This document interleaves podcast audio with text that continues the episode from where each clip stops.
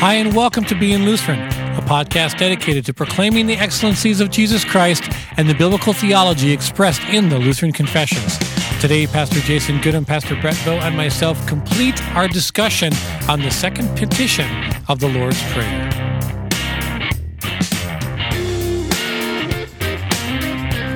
Welcome to the Being Lutheran podcast. I am Pastor Brett Bow, and today I have with me Pastor Jason Goodham. And Pastor Brian Ricky. Awesome, and we are in the the the comfortable studio from beautiful North Yeah, Minneapolis, Minnesota. Okay, This is a great neighborhood, man. though. It's it, it's funny because all the neighbors that we had when we purchased um, this place back in 2000 are mostly still here. So Stable neighborhood. it is. It really is, and it's been great. And I love that we're in the part of town that's still laid out on a grid. Yes. Yeah, You always know where you're going. Exactly. Minneapolis is great that way. So good. All right. Well, we're wrapping up our mini series, I guess you could call it, on the second petition of the Lord's Prayer. Yeah, we've we've come Done a little about four way and a long episodes. way, Yeah. and you know every which way maybe, but talking about the kingdom of God Mm-hmm. and the nature of the gospel as the agent of the kingdom of God, as the identification of the kingdom of God, and then constantly reminding ourselves that the kingdom of God comes apart from our own efforts. Mm-hmm. It comes even apart from our prayers. Yep. but we pray that it would come among us and we've looked at that and and today we're returning to the theme that the church doesn't need to create emergencies to address that we don't need to panic be panicked in, because of the state of the church because the church doesn't die That's right. And so we we're looking at a New Testament text today, Matthew 16. Yeah, Matthew 16. I almost said 17. Yeah. Uh, Matthew 16, 13 through 19. And I'm going to read that for us here in Jesus' name. It says this Now, when Jesus came into the district of Caesarea Philippi, he asked his disciples, Who do people say that the Son of Man is? And they said, Some say John the Baptist, others say Elijah, and others Jeremiah or one of the prophets. He said to them, But who do you say that I am? Simon Peter replied, You are the Christ, the Son of the living God. And Jesus answered him, Blessed are you, Simon Barjona, for flesh and blood has not revealed this to you, but my Father who is in heaven. And I tell you, you are Peter, and on this rock I will build my church, and the gates of hell shall not prevail against it. I will give you the keys of the kingdom of heaven, and whatever you bind on earth shall be bound in heaven, and whatever you loose on earth shall be loosed in heaven. And that's it. that's it Yeah. Okay, I was going to read verse 20. You- yeah. read verse 20 The- anyway, verse just- 20. Then he strictly charged the disciples to tell no one that he was a Christ. All right. Here's God's word. Amen. amen Amen. All right. Matthew 16. What do we have going on here? oh not much What's going on? Oh, not so much. Not I'm so all much. right. Yeah. yeah, I I think this is definitely among the top misunderstood texts of scripture and or maybe debated text of scripture as to what exactly does it mean what exactly is the rock what exactly is the keys Oh, boy. and i know that jason you got all the answers false. Uh, but I, I will Okay, say, as, as confessional Lutherans in the AFLC, we kind of get stuck on both sides of this issue. On the one hand, we have uh, the the whole Roman Lutheran distinction between what is the rock, and it's Christ, or it's Peter's confession of Christ that is the rock, and not Peter himself. Right. On the other side of things, historical pietism, that's with a capital P, not the synonym for legalism that people use. Historical pietism has rejected uh, the notion of the absolution because uh, a man can't ever tell another man his sins are forgiven. It always has to come from God. And so we, we completely miss the point of the proclamation of the gospel on the other side. And, and so we, we have both these issues bookending things. And, and what we really are focusing on here, right straight down the middle, is that this is the nature of the kingdom of God. This is this is the content of the explanation of the second petition as Luther wrote it. Uh, and so that's you know kind of where we want to turn our attention, and, and we'll answer both of these things because we have the foundation of the church as the kingdom of God, Peter's confession, and then we have the practice of the church in the absolution. so really it's all about jesus It's all about Jesus. Which- That's a great Yeah, place great, to start. great summary. Yeah, right. It's Yeah. not the about ultimate me. sunday school answer jesus yes. you know Yes. uh, unfortunately the the joke from the early 2000s when purpose driven life came out and everyone was doing the the 40 days of purpose program the first line of the book was it's not about me and, then, the rest of the book was me, me, me, me, me, me, me, me, me, me, me, me, me, me stuff like that. That's what church looks like mostly. You know, oh, we want to make it all about Jesus, so let's have program that I want to do that I think. And is we can change that worship song because it's all about Yeah, me. right. Yes. Oh, no. Oh, ouch. But we do, we do. We right. make it about ourselves. We make it about what we're supposed to do and to the kingdom. And and again, I know we've said this in almost every episode, or I've said it, that God doesn't need us. Yeah. We are privileged to be a part of it. Yeah. And there is a difference. There's a big difference between those two mindsets or those two approaches.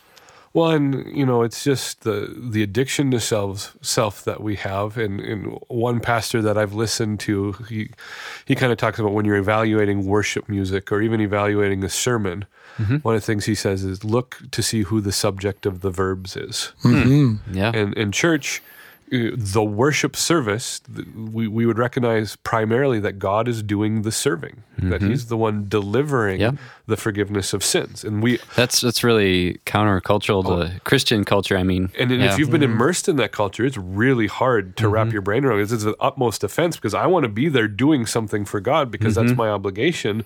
And in reality, when we come to church, all we're bringing to the table is our sin and our shame. And God's forgiving it. And then we're Yep. responding with praise. Right. Absolutely. We're Yep, yep. responding with praise. But the activity in the worship service is God's primarily. Yeah, that's uh, somebody once said is is worship like a worship is more like a W instead of an M, meaning it comes from God to us. We praise Him. Comes from God. You know, instead of starting with us and yeah. Anyway, that's maybe not helpful. But, yeah. Well, you know, we just want to, in, in what this petition is talking about, what the content of the Lord's Prayer, especially as we get into uh, petitions five, six, and seven, it- it's all about Jesus because it's all about the gospel. The, the way that we function and the reason that we function in the here and now is because our sins have been forgiven, because that's assured, and we take comfort in that. And in this text, Jesus sets that stage. Who do people say that the Son of Man is? Just that title alone should perk our ears up and say, okay, Jesus is saying that he is the Messiah proclaimed all throughout the Old Testament, the one who came to provide salvation through his life, death, and mm-hmm. resurrection. so much theology going in here because you have Jesus baiting the question, who do people say the Son of Man is? Almost uh, catechically. Is that a word? yeah, well, it it is. is. It is. Yeah. It is now. then he asks Peter, Who do you say I am? And then Right. Peter gives more theology. You are the Christ, the Son of the living God, Yeah. Son of Man, Verse 16. Son mm-hmm. of God, anointed one in the middle. You have two natures in Christ working beautifully here that mm-hmm. our Savior is fully divine and fully human, which means he's the perfect Savior for mm-hmm. us. Uh, that's gospel stuff. And then Jesus re- responding, Yes, mm-hmm. you're mm, correct. this gospel-y. is what I was looking for. I know, and I'm thinking about Daniel, where, where the Messiah, exactly. The Messiah will be the Son of Man, yet ancient of days. And just this beautiful picture. Mm-hmm. Yeah. and, and, again, you know, for those who treat faith like it's mental assent, like it's agreement to a set of Or a, facts. or a muscle you flex. yeah, exactly. Mm-hmm. No, blessed are you because this is election right here. You have been chosen. God has revealed this to Yeah. you. Yeah. right? Th- This faith that you are that is e- erupting in your confession. That's of the Holy Spirit. This Yeah. is something that has been produced in you. Yes. This isn't something you have mustered up in yourself. Exactly. First Corinthians, uh, no one can say Jesus Christ is Lord except by the Holy Spirit. Yep, exactly. And by grace we have been saved through faith, and this Yep. is not of ourselves; it is a gift of God, so that no one may boast. Mm-hmm. You know, Yep. yep. all of that's going on, and so we're focused as the church on the work of God, not on the work of the church. Mm-hmm. Amen. Wow. Yeah. Almost. You could almost sit on that for a while and Just let that percolate yeah. for a little bit. I'm a think. I like to think a lot. So Well, and sorry that's for Paul's the yeah. proclamation. I I choose Yeah. to know nothing but Christ and Him crucified. I don't come to you with lofty words or wisdom, and I think the American church wants that. They want these these programs and these feel good things and these self help things, but it really has to always and only be about Jesus Yep. and what He's accomplished. right. Uh, you know, on the one hand, the church has this colossal inferiority complex because we're never the coolest kid on the block. We're never the most popular. uh, on the other hand, we're panicked that it's going to die. And, you know, the antidote to both of this is nothing but Jesus Christ and Him crucified, mm-hmm. and to the point where Jesus turns around and tells Peter, You are Peter, and on this rock I mm-hmm. will build my church, and the gates of hell shall not prevail against it. Hmm. Hmm. Wow. You know, so here's here's that key exchange. You are Peter, and the word Petra in Greek Rock, means yep. rock. But Peter is who he is, not because of his status, but because of his confession. or what he has done or not done. It's about Cue- what Christ Yeah. is about to do in our text. Yeah, okay. Angry Catholic Angry listener. Catholic uh, Brian, what's your bashing cell phone number? uh, but but Any question? Any comments? th- this direct is to. this is the line in the sand. Yeah. This is the line in the sand. And in, in grammatically speaking, in context, it has to be Peter's confession that is the rock, because the focus here is Jesus. The focus here Mm-hmm. not Peter. Uh, Jesus didn't walk up to Peter and say, "Who are you? You know, what good are you?" Mm-hmm. He said, "Who am I?" And Peter confesses who Mm-hmm. he is, and that's that's the truth of the church. Right. That Jesus is the Christ, the Son of the living God. Is there any? Maybe this is not a good direction to go, but any Greek, um, any Greek insights, especially the word "this," this rock. So, in the Greek language, and I'm not a Greek scholar by any sense of the imagination, uh, the this You're is- disappointing me, man. yeah, well, I disappoint a lot of people. Get used to it. uh, life is pain. Anyone else who tells anything, you're. What's the quote from the Princess Bride? I don't know. Oh, come Which on. one? Uh, well, get used to disappointment is what Westley says to someone, and he says, "Life is pain. Anyone who tries to tell you otherwise is selling something." Stuff like that. Uh, anyway, boy, that was a tangent that I didn't need to go on at all. Um, Yeah. So The this, this- this rock. Yeah. This rock, that's an entire unit in itself. And so uh, the play on words here, Peter uh, in Greek Mm-hmm. uh, is Petra, which means rock. Uh, but Peter's name is Petros. Mm-hmm. And so in, in some languages, not in the English language, you have genders. So Peter's name is masculine, gender Mm-hmm. Yep. Petros. The rock is Petra. That doesn't do a lot for us. And so we're again, what is this rock talking about? And what we would do then is take it to the context Mm-hmm. that we've been talking about Jesus' identity and not about Peter's identity. And so Mm-hmm. Good. And even the context almost shows us that it's not about Peter because the Petra is feminine and that this rock, which Christ, you know, what Christ will build his church on is not Peter.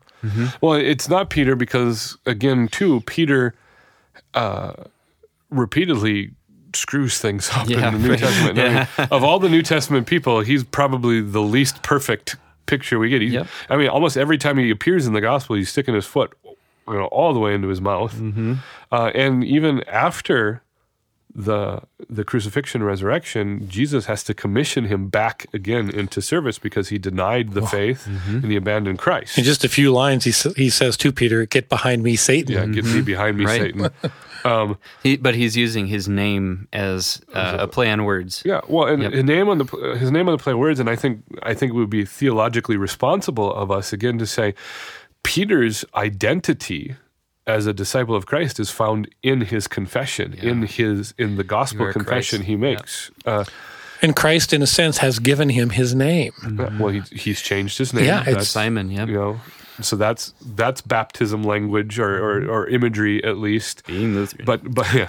Kingdom language. Star, yeah, there you kingdom go. language, and then Yes. Verse 19, which is you know we have this unnatural divide because we're going to argue about the rock. Jesus says, "I will give you the keys of the kingdom of heaven. Hmm. Thy kingdom come, and whatever you bind on earth shall be bound in heaven. Whatever you loose on earth shall be loose in heaven." This is law and gospel. Mm-hmm. It's preaching the law and preaching the gospel, and we would expand on this from John 20, where Jesus says, Yeah. "Whatever sins you forgive, they will be forgiven. Whatever sins you do not forgive, they won't be forgiven."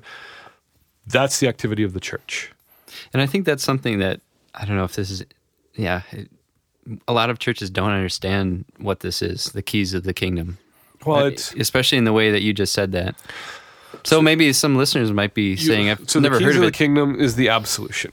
Sure. So first we'll talk about practice, and then we'll talk about the theology behind it. The practice is, and you know, uh, our Missouri Synod friends Mm-hmm. and brothers and sisters in Christ, the pastor stands up in the worship service and says, "As a called and ordained servant of the Word, uh, in the stead and by the command of Jesus Christ, I forgive you all your sins, and they were Mm-hmm. Father, Son, and Holy Spirit." That's what the pastor says. And to anyone in evangelical American Christianity, that's literally the most offensive thing Right. you can Yeah. say because no one can forgive sins but God Himself, right? Wrong.